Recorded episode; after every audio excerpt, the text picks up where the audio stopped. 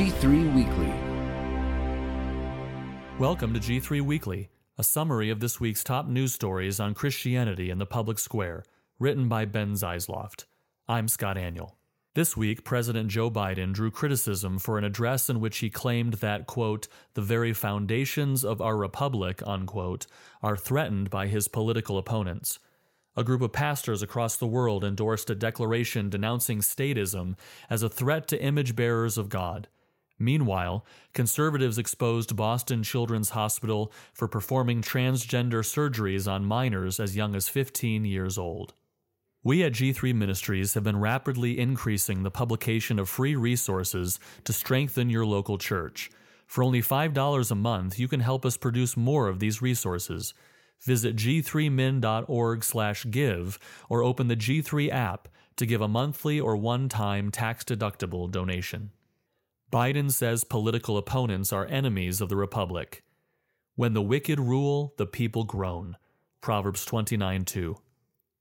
President Biden delivered a speech differentiating between quote unquote mainstream Republicans and quote unquote MAGA Republicans, calling the latter group a quote threat to our personal rights, to the pursuit of justice, to the rule of law, to the very soul of this country unquote.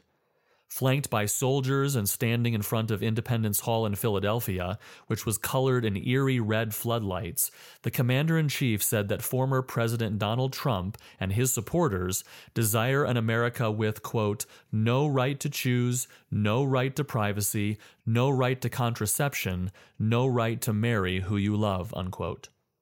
Quote, MAGA Republicans have made their choice. They embrace anger.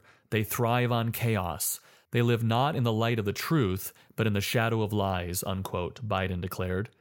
Quote, Together we can choose a different path. We can choose a better path, forward to the future, a future of possibility, a future to build and dream and hope, unquote. The national address comes week after the FBI conducted a raid of Trump's home at the Mar a Lago mansion in Florida, a move that continued to erode trust in federal law enforcement agencies. A recent poll from the Trafalgar Group found that nearly 80% of Americans believe that the nation has a quote unquote two tiered justice system, under which political insiders enjoy one set of rules and average citizens experience another. Pastors sign the Frankfurt Declaration of Christian and Civil Liberties. We must obey God rather than men. Acts 529 pastors from multiple continents signed the Frankfurt Declaration of Christian and Civil Liberties, a document intended as a prophetic witness against the rise of global authoritarianism manifested over the past two years.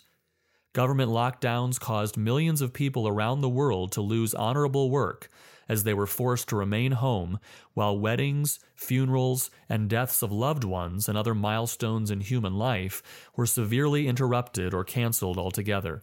Governments likewise barred Christians from gathering to worship. Quote, in the course of human events, it sometimes becomes necessary for people of good faith to speak out against the abuse of power, unquote, the Frankfurt Declaration reads. Quote, Such protests should be expressed in the hope that civil authorities who are found to be eroding rights and liberties may yet fulfill their responsibilities as their rightful guardians. Unquote. Among other matters, the document affirms the triune God as creator and lawgiver while rejecting the materialistic assumptions of the modern age calls for civil magistrates to uphold personal dignity and medical self determination, and declares that Christ is sovereign over worship in the local church.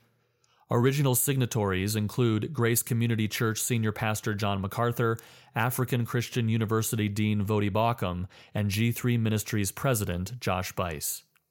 Conservatives expose Boston Children's Hospital transgender surgeries on minors.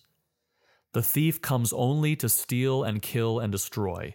I came that they may have life and have it abundantly. John 10:10. 10, 10. Boston Children's Hospital garnered criticism for performing transgender surgeries such as double mastectomies on children as young as 15 years old.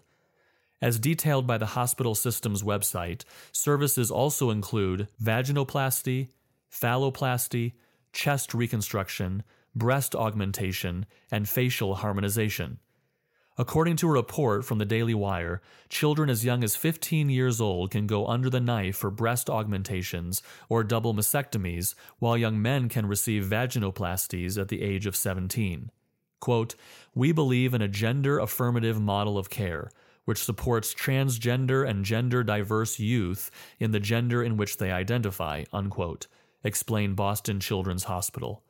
Quote, This is a standard of care grounded in scientific evidence demonstrating its benefit to the health and well being of transgender and gender diverse youth. Unquote.